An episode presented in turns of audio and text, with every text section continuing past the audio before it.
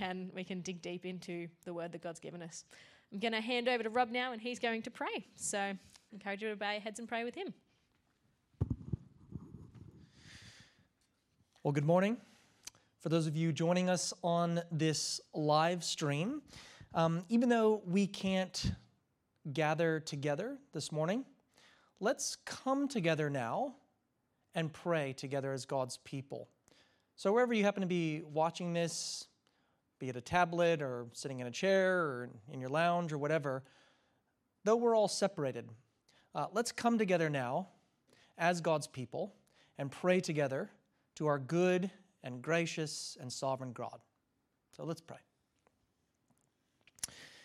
Father, your word tells us that it was you who created this world.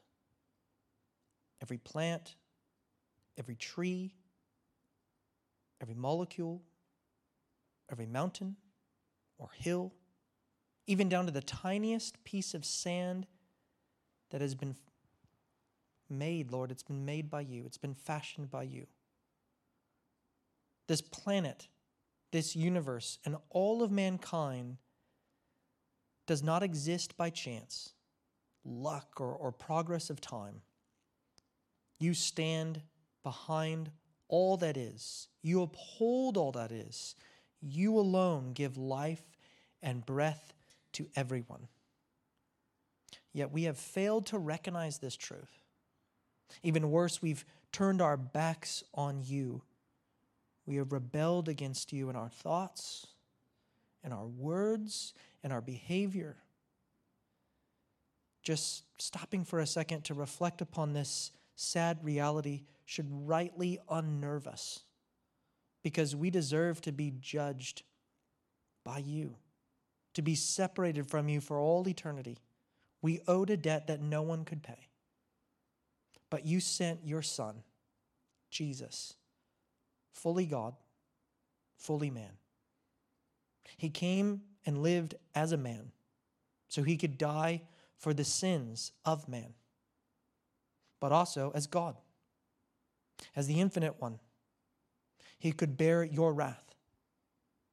We thank you, Jesus, that by your stripes we are healed.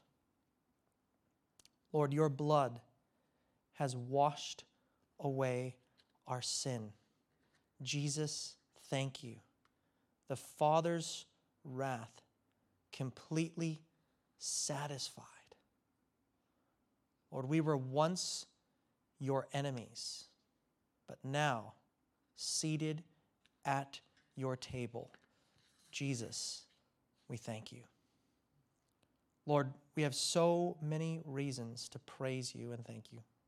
We praise you for the work that you're doing in this church. We praise you for the ways you're growing your people in this place, for strengthening marriages, for building up fathers to lead in their homes, for enabling us and emboldening us to share the gospel with our neighbors and friends. We have so many reasons to praise you today. We also recognize the many needs in our church. We want to lift up Colin to you. We ask that you would bring healing to his body. We also pray that you'd increase his trust in you during this time and that you'd give the doctors discernment on how to best care for him. We ask that you would use this event to work in Harriet's life, that she would look to you and put her trust in you. Lord, we pray for Rhonda Rugendijk, that according to the riches of your glory, she'd be strengthened in her inner being. Lord, we also pray for Rob Rich. And Lord, we pray that he would be anchored to your word. Even without Braun, around in his life. We ask that he would find joy, lasting joy, that only comes from knowing and delighting and being satisfied in you.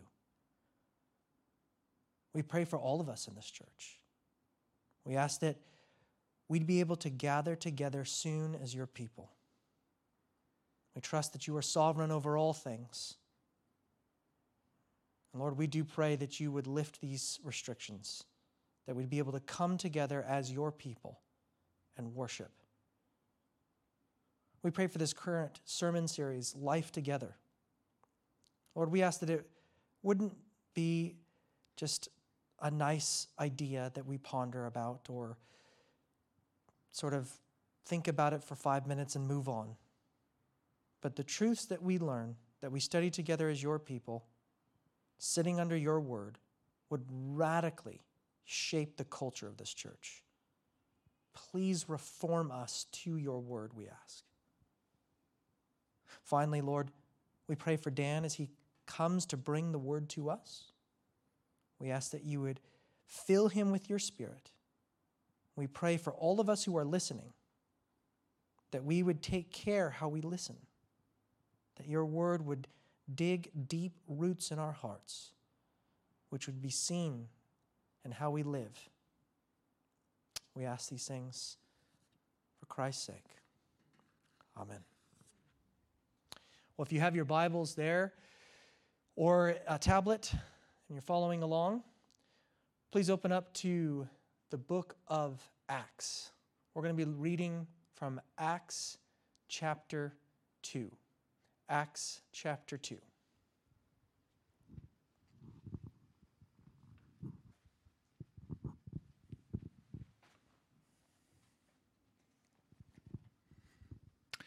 Good morning.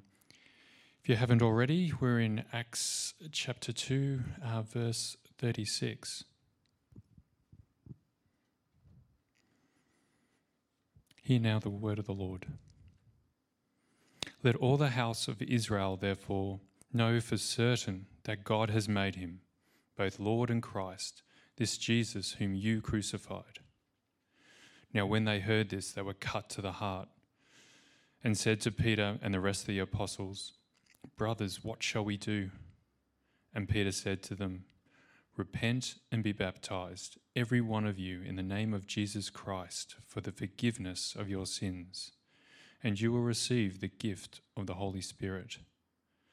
For the promise is for you and for your children, and for all who are far off, everyone whom the Lord our God calls to himself. And with many other words he bore witness and continued to exhort them, saying, Save yourselves from this crooked generation.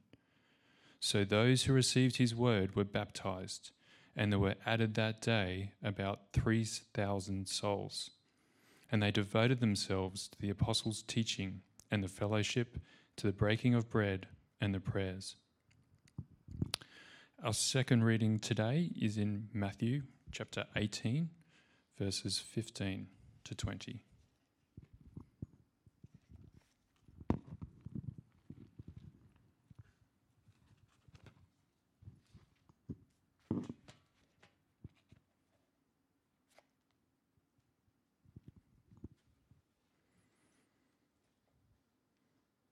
If your brother sins against you, go and tell him his fault between you and him alone.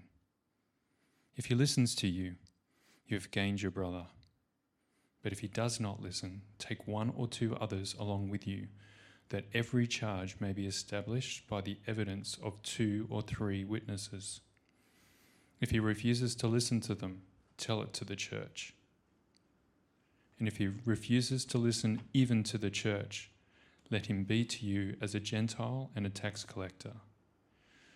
Truly, I say to you, whatever you bind on earth shall be bound in heaven, and whatever you loose on earth shall be loosed in heaven.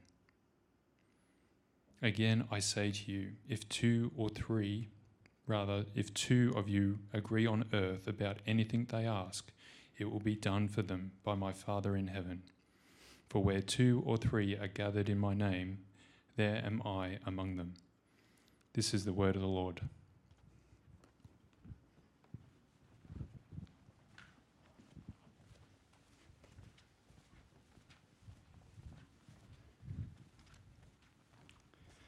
Well, Good morning, everyone. It would be uh, great to say that uh, it's good to see you, but of course, uh, we can't say that. Uh, as Sky said earlier on, uh, it, it's sad that we can't physically be together as a church this morning, isn't it? Uh, it's different for me as I'm preaching largely to a camera, and it's different for you as you're watching me on a screen. Uh, this is all a bit different. And uh, it's right to acknowledge that there's some sadness and some loss to that. Though I, I want you to imagine next week, well, hopefully next week, when the Premier says, hey, it's, uh, it's okay for us to meet again as a church, and uh, we throw open our doors, and you're welcome to come back. But here's the question why should you bother? Why bother coming back to physically meet with a church like this one? Because think back to uh, COVID lockdown last year. We were away for you know a number of months, and some people didn't come back. Uh, not only to this church, but to other churches around the Central Coast as well. In fact, uh, I have a friend from another church, and she was quite surprised by this. She said that uh, she had some friends who had been at church with her for 10 years, 15 years. Uh, they'd been part of Bible study groups, they'd been serving, they'd been very regular at church. And then after the COVID lockdown, they were missing the action. They weren't around anymore.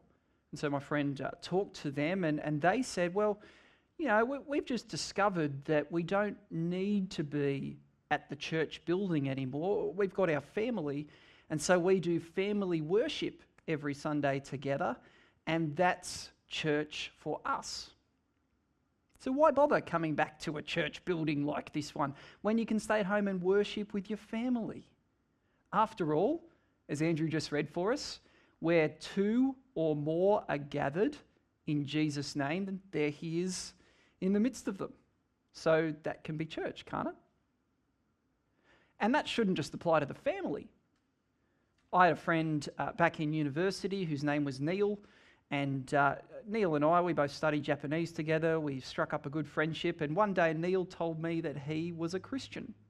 And I thought, this is fantastic, wow. And so I asked him, mate, how'd you become a Christian? He told me his story, and I go, great, well, what church are you a part of? And he said, Well, I'm not part of any church actually. Uh, I don't really like, you know, the institutional church. Uh, instead, me and a, a few friends, we meet every few weeks and we share about how we're going in our walk with the Lord and we pray for each other. Where two or more are gathered, right? So surely that should be church as well. Why is it that we do all these things that we do on Sunday morning? You know, especially when we could just be with our families or we could meet informally with friends. In fact, maybe we've lost the plot. Maybe this stuff that we do on a Sunday morning is actually just missing the heart of what church really is. Right? All this time we spend on preaching and on things like traditions and on and all the structure and the formality, maybe we should just chuck all that out and get back to basics Maybe we should just start house churches instead of what we do here on a Sunday morning. I wonder what you think about all this. Or more importantly, what does God say about all this? Because believe it or not, He's actually given us a blueprint for what church is supposed to be and, and what churches are supposed to do. And this morning, as we continue our Life Together series, uh, we're going to look at three things that mark out a real church. Why would we say that what we do here on a Sunday morning is church, but a family gathering for worship together, or a group of Christian friends meeting to pray for each other, or even some, not all, but some house churches, are not in fact churches? Doesn't that sound a bit, you know, judgmental? A bit divisive, a bit closed minded? Why would we say a thing like that? Well, because God has actually given in Scripture three very clear things that help us identify what real churches are. And here they are these three things the word rightly preached, the sacraments rightly practiced, and church discipline rightly applied. Three things, and they're in order of how controversial they are. so it might be a good thing actually that I'm there on the TV screen so that I could dodge the tomatoes Uh, I wouldn't have to do, dodge the tomatoes, rather. But uh, look, if you think about these three things, then really for, for hundreds of years, thinking Christians have considered these three things to be necessary activities of the church. Uh, this is reflected, I won't take you through all the history, but it's reflected in a number of major writings, it's reflected in, in some confessions. Uh, these have really been considered for years, hundreds of years, as essential ingredients for the local church. And now uh, we're going to open the Bible and we're going to see why. But first, how about we pray together and we seek the Lord's help because we do need his help to wrestle through these things together. Let's pray. Lord God, you're the one who speaks through his word. You're the one that we've uh, devoted this time now to, to listen to. And so, Lord, we pray, please do speak through your word. In Jesus' name, amen. Okay, so those three things preaching, sacraments, and discipline. Let's start with the first one the word rightly preached. Now, I want you to think about what we're doing right now. We're, of course, listening to a sermon, or rather, I'm speaking one and you're listening to it. And uh, I've spent sort of 15, 20 hours preparing this thing this week. That's a fair bit of effort. Uh, and now you're sitting and listening to some dude talk for like 40 minutes. Where in the world do we do that today? Where in the world do we stop and just listen to one person talk for the better part of an hour? Yeah, we don't do that. So, Dan, why bother with preaching? With all this effort that goes into it, and it just seems kind of outdated, doesn't it? We should have something more entertaining or something where everyone gets to say their piece, everyone gets to discuss and ask questions and give answers. Why bother with preaching? Well, there's actually a very good reason. It's because God has given the act of preaching as foundational to the church. Preaching shouldn't just be present in the church. By God's word, it actually needs to be primary in the church. Preaching is absolutely central for God's gathered people. And you can actually see this across uh, the history of God's dealing with his people in Scripture. So think like right back to Exodus. God delivers his people from slavery in Egypt. He brings them out through the Red Sea, this miraculous redemptive moment. He brings them into the wilderness to the foot of Mount Sinai. And there, at the foot of this mountain, God's people gather they stop, they listen, and Moses declares God's word. See the pattern there? God speaks his word through a person, and his gathered people stop to listen. It's the same thing decades later. After they've been walking through the wilderness for 40 years because of their rebellion, uh, God actually says, Well, now I'm going to bring you into the promised land. Just imagine that. Imagine you've been waiting and waiting for decades, perhaps, to enter this land that God has promised. And just as it almost comes into sight, God says, Stop. Right, this is in Joshua chapter 8. Okay? God says, Stop. And he says, Take this 30 kilometer detour off the beaten track and stop between two huge cliffs. And this is what God's people do. They stop between these two huge cliffs. Then Joshua stands up, and, and these cliffs form a, a natural amphitheater better than any sound system could give. And there, Joshua's voice booms between the cliffs, declaring the book of the law. He reads the writings of Moses, and all the people stop and listen as God speaks through his word. Do you see the pattern there? It's the same pattern we see years later, hundreds of years later, when Ezra gets up to speak to the exiles. Turn with me to Nehemiah chapter 8. We're looking at verse 8. So, here, this is hundreds of years later. God's people have returned from exile in Babylon. And what happens is Ezra stands up on a wooden platform He's there with the scribes, and everybody looks up to him there on the platform. They all stop what they're doing. And this is what the scriptures tell us that he and the scribes do in Nehemiah chapter 8, verse 8. They read from the book, from the law of the Lord, or the law of God rather clearly, and they gave the sense so that the people understood the reading. Now, what does that sound like? Sounds like preaching, doesn't it? because here's the pattern when God's people gather, he speaks through his word as someone reads it out and explains it. That, that's just preaching. And when that happens, everyone needs to stop and listen because God is speaking. It's just like the other weekend when Sky and I were at the shops. Uh, we just come out of a, a, movie with Ross and a few other people from church. And uh, as we came out, Ross said to us, Oh, the, the Premier is going to make a second announcement today. So this was just last Saturday, right? A second announcement. Uh, she's never made a second announcement on the same day.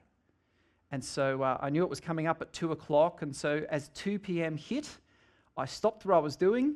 I sat down at a table, like just off the side of, of an aisle, a shopping aisle, and I, uh, I opened up my phone and I watched ABC on YouTube to see what the second announcement was. Now, admittedly, I was the only, only person doing this. Sky was, was being like a normal person. She just carried on her shopping.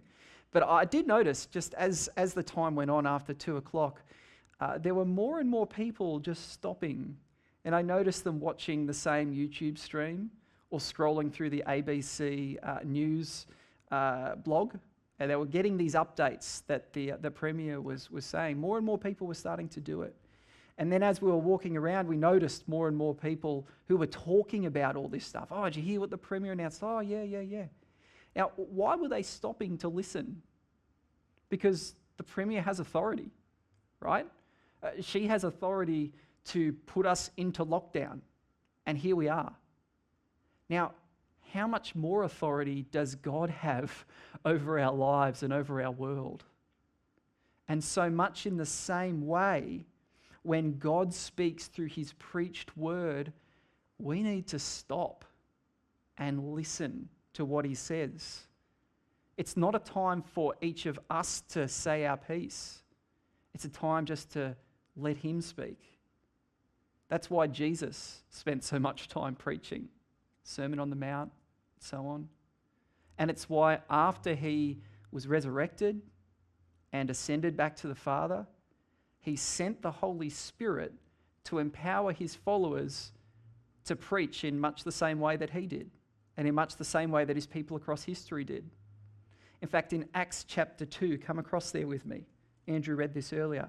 In Acts chapter 2, Peter gets up and preaches, one of Jesus' followers. And this is a, an incredible moment in the history of redemption, the history of salvation, where God pours out his Holy Spirit on a number of people. Peter here speaks in the power of the Holy Spirit, and notice that it's preaching that he commits himself to here. Uh, a summary of, of his whole message is there in verse 36. It says this Let all the house of Israel therefore know for certain that God has made him both Lord and Christ, this Jesus whom you crucified. See, uh, when we're talking about the word rightly preached, that word rightly speaks of the message, right? The message matters. Here, Peter preaches that people are sinful. The very people listening are the ones who have caused Christ to be crucified. And the same is true of us today, if you really think about it. Our sin, our rebellion against God, is what caused Jesus to go to the cross a payment needed to be made for our sin. The judgment that we incur from God needed to be faced. And that's what Jesus did in our place. That's why Peter says that God has raised him from the dead. He's now the Lord. And now all people have to turn to him in repentance and faith. Right? That's the message. That's the gospel. That's the word rightly preached. But it's not just the message that matters, it's also the medium. Because as Peter stands up here, it's not a discussion, it's a declaration. You have to turn to Christ, he pleads with them. And that day, thousands of people come to faith in Jesus. Imagine being part of that. Uh, This is actually the first church. And so don't miss what that means. Preaching is what brings the first church into existence. And as God's people continue to preach, opening God's word and explaining it in the power of the Holy Spirit, the church continues to grow. Uh, we've just finished up our time in Acts in the Bible reading plan. Maybe you've noticed that, that the gospel is just totally unhindered no matter what happens to God's people along the way. When it's declared, the church grows. In fact, in Acts chapter 20, we see that the church keeps gathering on the Lord's Day every single week and devotes themselves to the apostles' teaching. They stop and they listen to God speak. Hopefully, you get the point. Hopefully, you see just how necessary preaching is for Jesus' church. And it wasn't just true for back then, the same is very much true today. Because this is God's pattern. His word is opened and explained, He speaks through it, and His people stop to listen. And that discipline of, of stopping to listen is actually needed now more than ever. Because, it, look, if I'm honest, then I, like most people, naturally don't want to sit down and listen to someone talk to me for 40 minutes, right? Maybe you're the same. I actually want to be entertained. So, you know, on my TV remote at home, I've got two buttons down the bottom. One says Netflix, the other says YouTube. And I can hit those anytime I want. And, you know, bam, you've got a, a video, you've got a show that entertain me for 15, 20, 25 minutes. I want to be entertained. I don't want to just sit and listen to someone talk for 40 minutes. But that's actually what I need. I need to develop the dis- discipline of, of uh, absorbing the gravity of God as I shut my mouth and open my ears to let Him speak to me. And again, I don't naturally want to listen, I want to speak. I want to, I want to say my piece. I want to tell everyone what I think. But when God speaks, I need to listen. That's a discipline. I- need to learn to consider His words before I form my own. And so, look, praise God that He's organized His church this way, that He's organized the church around the preached word, because we need the authoritative preaching of His word every week. Preaching does what no movie, nor slideshow, nor discussion time, nor informal chat could ever do. It sweeps us into the gravity of God's speech as His word takes center stage. And there, the preacher authoritatively lays down the truth of the gospel and all that it means for us today. And friends, only that gospel can give us life. Only that gospel can continue to grow us to become more like Christ. Only that gospel has what we need. And so that's why we need to keep hearing it with our tongues still and our ears open. I know that I need that. And so, with that in mind, look, it'd be pretty hard to call any gathering of Christians a church unless the word is preached. Wouldn't you agree? Whether it's a, family praying together or a group of Christians discussing the Bible, and they're very good things to do. They're good things, but without preaching, so much would be missing. On the other hand, though, wherever there is the word rightly preached in message and medium, yeah, wow, there we have a church. We have all we need to grow in godliness and in faith. So that's our first marker for a true church or a real church the word rightly preached. And now I want us to go on and consider the second the sacraments rightly practiced. Now, when we talk about the sacraments, sometimes they're called ordinances. It's just baptism and communion. And if you've been around church for a little while, or maybe you grew up in church, then, uh, you know, maybe you've seen baptisms every so often. Uh, maybe, like at this church, we do communion every week. And so, probably, you know kind of what this is on about. You know, baptism symbolizes how we die to sin as someone goes down into the water, and then we're raised to new life in Christ. It actually symbolizes the effect of our faith in Christ Jesus. We die to sin, we raise, we're raised to new life, just as He died in our place and then was raised to new life. And then, um, whenever we share in communion, we have this symbolism of the bread and the juice, which is His body and His blood given for us, not literally, but symbolically. And so we proclaim his death. We remember his death. If you've been around church for a while, you know that, that this is what baptism and communion are on about. And it can be a really uh, deep, personal, spiritual time, can't it? When someone's baptized or when we celebrate communion. In fact, a lot of us, when we do communion, we shut our eyes because it's, it's quite this personal, deep, spiritual time. But here's my question What if we're missing something about the significance of the sacraments, baptism and communion. There might have been something that either you've missed or perhaps just forgotten because it's easily forgotten. Maybe we think we know what these things are all about, but there's actually more. And here's what I think many of us might miss. See, uh, living in the Western world, as fairly individualistic people. Like I have my life here and you have your life there. We're quite separate. So, as individualistic people, we can easily turn baptism and communion into individualistic things. It's just me and God. It's a personal, spiritual moment. But actually, we might miss that the sacraments are designed to be communal it's me and God and the church. For example, baptism is about more than just me and God. So if you've got Acts 2 still open there, this is Peter preaching at Pentecost. His preaching brings the church into being, right? But then come to verse 41. Peter's just finished preaching. People have, have said that they want to come to faith in Christ. They've been cut to the heart. And notice what happens next, verse 41. So those who received his word were baptized, and there were added that day about 3,000 souls. So just notice the chain of events here. First, Peter preaches the gospel. Second, people receive his word right? So they take it to heart, they believe it, they're trusting in Jesus, uh, they turn from their sin. So Peter's preached, people receive the word, two links in the chain. What about next? Then those who received his word were baptized. There's the third link in the chain.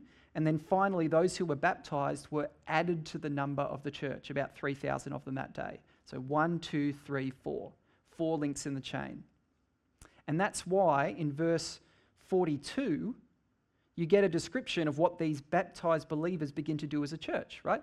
They do all the things that a church does. They devote themselves to the apostles' teaching, to prayer, to fellowship. Uh, they break bread. There's the Lord's Supper there, communion. Uh, so they do all the things a church does. But, but what's crucial to understand here is that baptism is that third part in the chain. It comes after faith. So baptism doesn't save us, faith saves us. We know that. But notice that it becomes it, it comes before being added to the church. It comes before being considered part of the church. See, baptism doesn't save us, but it does signal that we're part of Jesus' church. That's why in the Great Commission, Matthew 28, Jesus said, Go and make disciples of all nations. And what's the next bit? Baptizing them in the name of the Father, the Son, and the Holy Spirit. Uh, discipleship very quickly leads to baptism. It's how we actually declare that we are part of Jesus' church. And uh, what if many of us, or some of us at least, are, are missing this about baptism's significance? It's not just about me and God, it's about me and God and the church. It's about me actually declaring before God's gathered people I am trusting in Jesus alone and following him as my Lord. Right? You can't actually baptize yourself, right? You, have to have someone else baptize you in front of other people. And so you're declaring that I'm, follow- I'm a Christian, I'm a follower of Jesus. But then there's the other side of that as well. It's the church declaring back to them, we affirm that you're a Christian. We can see that you're a Christian. And therefore, we're considering you part of Jesus' church. It's a bit like perhaps a wedding day. Now, it's a, a really deep personal moment for uh, the groom and the bride on their wedding day, right? It, it ought to be. But it's also more than just a personal moment because that groom and that bride are declaring before their family and friends, we are now married. We're committing our lives to each other. And then, at a good wedding ceremony like our own, you have that moment where um, the, the person at the front says, Hey, and all of you, you people who they've invited here today and that they value, you're committing to support them in their marriage. You're supporting to them, them to help them stay together. Right? So at a wedding ceremony, have both of those things happening. They don't just elope privately, they declare to everyone we're married, and then everyone else sort of affirms, yes, we're considering you married, and we're going to do our best to support you. So too with baptism. Baptism uh, is a moment where uh, we declare to people that we're a Christian and they declare back to us that they're going to support us. And look, throughout most of church history, this is how baptism has been thought of. It's a way of actually entering the church. Uh, and look, whether that takes place for example, here at this church, and then someone is considered part of this church, or they're baptized here, but then they go on to be part of another church, that's all good. But the scriptures definitely make it clear baptism is a precondition to being considered part of Jesus' local church. And you might say, well, isn't that very exclusive? Doesn't that leave people out and create barriers? Yes. yes, it does but only the sort of barriers that God Himself has put up. He's designed it this way because He's designed His church to actually be committed to one another, not just sort of a de facto relationship, you know, come and go, but like a marriage. There's real commitment. And it's not just me and Jesus, but it's life together. And so we need to know actually who's with us, who's actually committed. Who am I committing to and who's committed to me? That's where baptism helps. And the same is true of communion. You know, think about this. Many of us close our eyes when we take communion. But in so doing, we might be blinded, in fact, to what we're actually doing. Communion is not just individual, it's not just me remembering Jesus when I take the bread and the juice. And it's not just me proclaiming his death until he comes. It's us together. We are the ones who trust in the one who gave his body and blood for us. It's a way for us to say, we are trusting him together. We are still following him together. We are still proclaiming his death together. Right? It's a moment of solidarity. And communion helps us both express that that we're together in this and also helps us physically see who's still trusting Jesus with us. And again, it doesn't make a scrap of sense for someone to do that unless they're actually a Christian, right? And unless they've declared that to the church. This is just for Christians who are actually with us in proclaiming Jesus' death. So, do you see how important how necessary the sacraments are for the church baptism and communion. On the one hand, they help us see who's actually with us, who's part of this church. And on the other, they help us continually commit ourselves to Jesus, or not only to Jesus, but also to each other. This is crucial for our life together as a church. And just as with preaching, it'd be very difficult for a group of, of Christians who get together to call themselves a church without having these sacraments. Whether it's a family that stays home together on a Sunday morning or an informal gathering, or even some, and, and not all, but some house churches that want to throw off tradition and just sort of do simplicity. If they're throwing off baptism and communion, they're not a church. Hopefully, you can see how necessary these things are for church life. And look, if you're feeling left out by that, as I've been talking about how, you know, baptism is necessary for being part of the church, etc., etc., you're going, well, you know, I, I haven't been baptized. I, I feel really excluded by that. Well, look, what I want you to actually hear is the invitation. God actually gives you an invitation here. Come and be baptized. If you're someone who trusts in Jesus Christ for forgiveness of your sins and you're following him as your Lord, then what is keeping you from being baptized? And you might say, well, I've been a Christian so many years, it just feels silly at this point. Well, you know, you'd be surprised how common that is. And I think that's actually more the failing of the Western church than anything else, and actually talking about these things really clearly and making the barrier clear that's there. Um, I think the church has been pretty bad at that over many years. Uh, that's why we're trying to make these things clearer now and hear it as an invitation. Uh, in fact, we've got a couple of people that are really keen to be baptized soon, which is super exciting. And, and hopefully, once we're all back together, we can organize that soon. Uh, so, if you've been thinking about this or this has put it on the agenda for you, uh, give me a call or give Rob a call or give Andrew a call. We, we'd love to chat that through with you. But in the meantime, we've still got one more mark to look at. The most controversial of the three church discipline. And it might be hard to wrap your head around what I'm about to say, but again, it's so important. That being said, discipline is a bit of a harsh word, isn't it? I wonder what comes to mind for you as you hear the word discipline.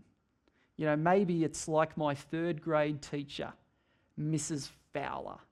Right, it even just comes through in her name, doesn't it? Mrs. Fowler. And sorry for hearing this and your last name's Fowler. I mean, no offense.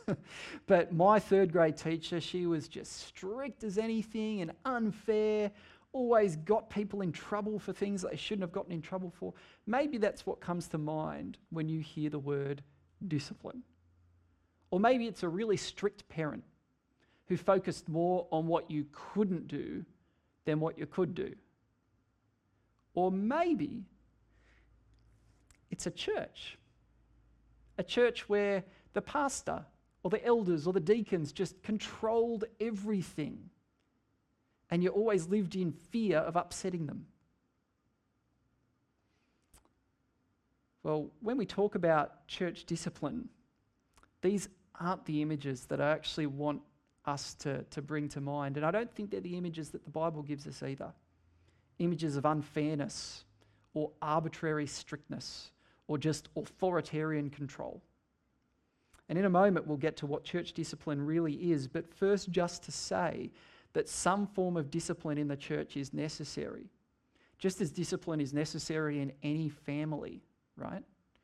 Uh, there was one time I was up um, waiting for a soccer game to start, so I was going to play. It was an indoor soccer game, and, and what you need to picture is uh, this happened on a on a field that's surrounded by a giant metal cage. Okay, so that if you got in like a, a bit of an altercation with one of the other players, it could turn into an MMA cage fight. Uh, not really. But um, we're there and we're waiting for our game to start. And there's a, a mum there with her young boy. And the boy is holding her hand.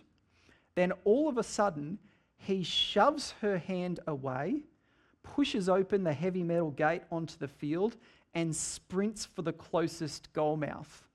Then he starts climbing the netting like he's on a playground.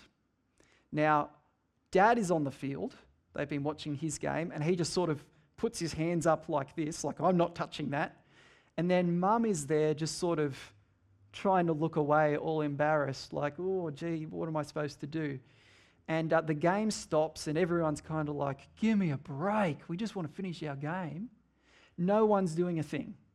After about 20 or 30 seconds of mum and dad kind of looking back at each other and no, you do it, no, you do it, dad finally comes and picks up the kid who's wailing and screaming at this point, deposits him back with mum and goes back to finish the game. Everyone breathes a sigh of relief. And then I hear the kid, now right next to me, scream at his mother, I want ice cream. And so she says, Okay, Let's go get some. And we might look at that situation and go, gee, what is that kid going to become? Right? Some discipline is necessary in any family, both for the good of that kid and the good of the parents, and in this case, the good of the soccer players, the good of the game, right? Now, the same is true in a church because imagine if that situation with that kid was sort of running rough, roughshod over the church. Like, imagine people just sinning against each other, gossiping, arguing, excluding each other, and it's never confronted. No one ever says a thing. What an unsafe place to be.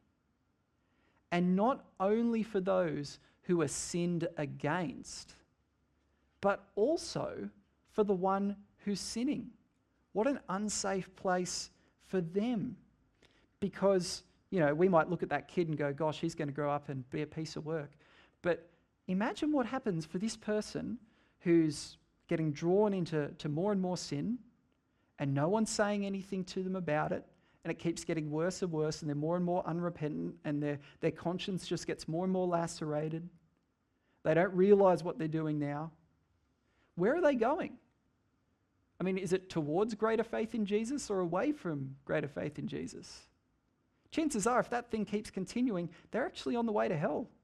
They're on the way to denying the faith. And no one's going to say anything to them about it.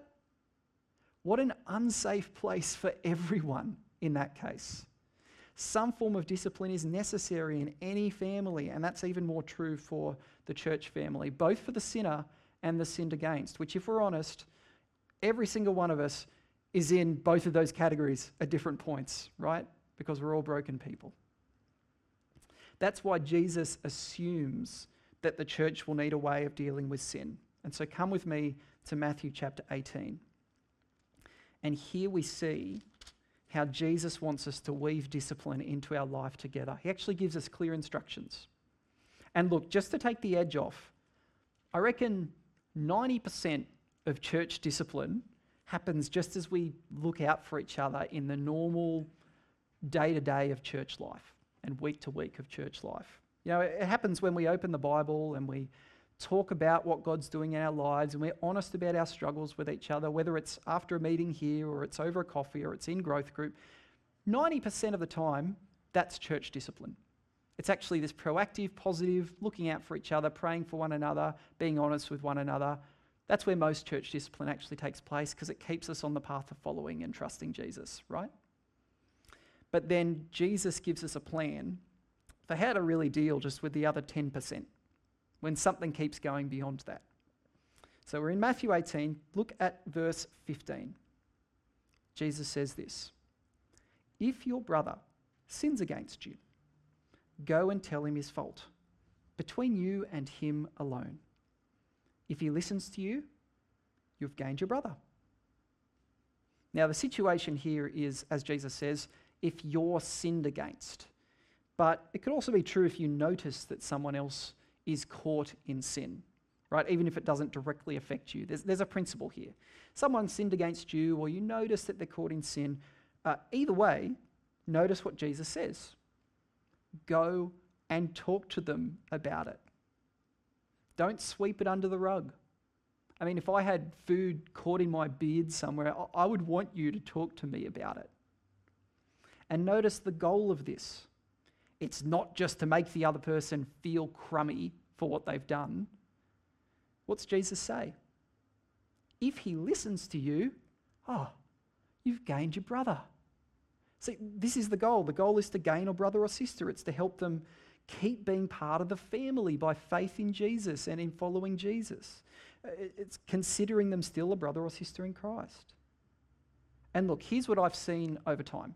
So I've been in pastoral ministry now pretty much bang on 10 years uh, and have seen a lot at this church, but also things at other churches. And here's what I've seen uh, this probably won't happen if sin is allowed to fester in someone's life, right?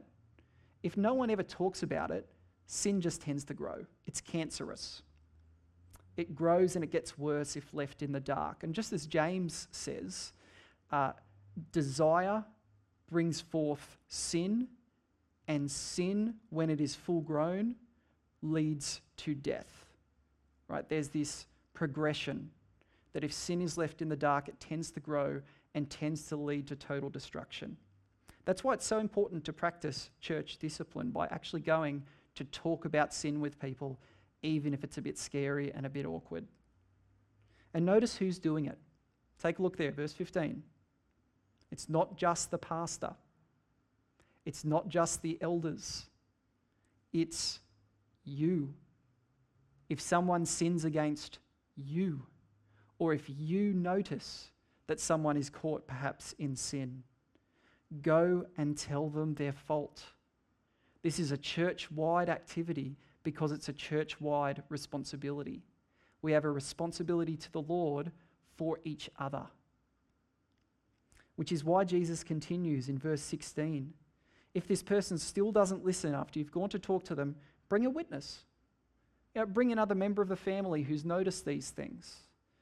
And maybe this is where it's helpful to bring an elder into the equation. I mean, we're here to help, uh, to lead by serving, right? And so we're here to actually try and, and help bring out matters of sin and, and see people restored. So maybe that witness could be an elder after a couple of conversations.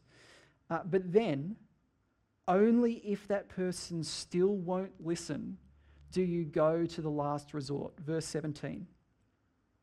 If he refuses to listen to them, tell it to the church.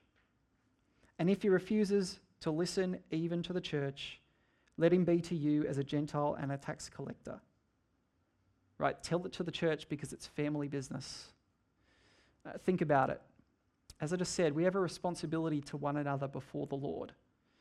And church life is about supporting each other to grow in faith and holiness. So, if someone is rejecting the faith and refusing to repent of sin, and that sin has just kept growing, and it's now sort of looking like uh, rejection of the elders and rejection of the rest of the church, it's saying, I don't care if this is harming other people, or I don't care if this is harming the church's witness or I disagree that it's doing those things. And multiple people have now come, including the elders, and talked with this person. And it's been brought to the whole church, and, and they're still not repenting. What then do you do? Does Jesus say, Ah, don't worry about it, you've done all you could, just let it go, no big deal? No. After all these attempts to try and restore your brother or sister, he says, Well, now don't treat them like one of the family. Treat them like a Gentile or a tax collector. That doesn't mean that you treat them meanly. Actually, you still treat them kindly and lovingly as we would love any neighbour. But you treat them essentially as a non Christian now, someone who needs the gospel, someone who needs to be evangelized to, which implies you keep some sort of relationship, right? But it's a different relationship now. They're not a brother or sister. You hope that they might become one again as a result of this. In fact, Paul says elsewhere in 1 Corinthians 6 that uh, cast these couple of people out because of their sin in the hope that they would come to their senses. But there's a radical change in the relationship here, and I know that this is all very confronting. But imagine if none of this ever happened. Imagine if we couldn't talk honestly about how we're going in the faith and securely and safely about our sin and pray for one another in that relationship. Imagine if when we fell down, we couldn't know if people would have our back or not and help restore us back to faith and holiness. Or imagine if someone's continually harming the church and its witness, we couldn't do anything about it. I tell you, look, I wouldn't come back to a church like that if it's like that. And so praise God that Jesus has designed his church to be like this. In fact, come with me to verse 20. You might recognize these words. That Jesus says, Where two or three are gathered in my name, there I am among them. And this isn't talking about, well, if you have an informal family time of worship, well, that's church. Or if a few Christian friends get together at a cafe, that's church. It's not what the context of these words are. What's the context of these words? church discipline. This is talking about church discipline. Jesus says, There I am among you to make sure that my church continues forward in faith and holiness. There I am among you to help you have the hard conversations that you need to have. There I am among you, and not just you, the elders, or you, the pastors, but you, the church, to whom I've entrusted this grave responsibility. You know, wow. Maybe that's hard to swallow, but I think what's even harder to take is just the gravity of that. This is a responsibility we have to one another. But it's part of life together, it's part of being family. And I want to be part of a family that I know really has my back as I want to grow in faith and in holiness. And so hopefully you can see how central each of the things that we've talked about today really are. The word rightly preached, the sacraments rightly practiced, and even church discipline rightly applied. Without these, you don't have a church. But with these, you do have a church. No matter how small or large, no matter how dingy or dorky, no matter how many programs they have or don't have, if you have these three essential ingredients, you have a church. And God has promised to build his church. In fact, he's promised to build a church much like ours here in Wyoming as we continue to grow in faithfulness in these areas. But here's the thing it's easy to say, gee, Dan, that's, uh, that's really encouraging. And also really thought provoking. That's really made me think this morning. Thank you. That was good. Yeah, that's great if you say something like that. Thank you. but um, it's one thing to say that, it's another to actually put our hands in the middle and say, I'm on board. Here we go. And here's the question How do we know whose hand is actually in the middle? How do we know who is actually going to uphold the centrality of preaching in this church? And how do we know who is going to say when someone's baptized, Brother, sister, I'm committing to walk with you. And when we take communion, hey, I'm proclaiming the Lord's death with all of you. How do we know? And how do we know who's got my back and got your back in matters of sin, both in my life and in the church more broadly? How do we know who's on board with taking that responsibility of church discipline among each other? How do we know? Well, if you haven't thought too much about how to answer that question, can you? Can I ask you to think about that? Can I ask you to, to pray deeply about that? And can I ask you particularly to pray for us as elders as we seek the Lord's guidance in how to make all of these things clearer for us as a church and even formalize them for us as a church? Can you join us in praying about these things? Fact, let's do that now as we finish our time together. Let's go before the Lord and ask Him to guide us. Lord God, we look to you as the only Saviour, only Lord, only King, only Judge. You are Creator, and we are creature. And so, Lord, we have just stopped to hear you speak to us through your word. Please guide us to consider how to apply these things both in our lives and in our church more broadly. And please guide us, Lord, to be a church that takes preaching and the sacraments and discipline all the more seriously. Help us, Lord, to know with wisdom how to do that in both a loving and just and truthful way. Would you be the one to guide us, Lord? In Jesus' name and for his glory. Amen. These are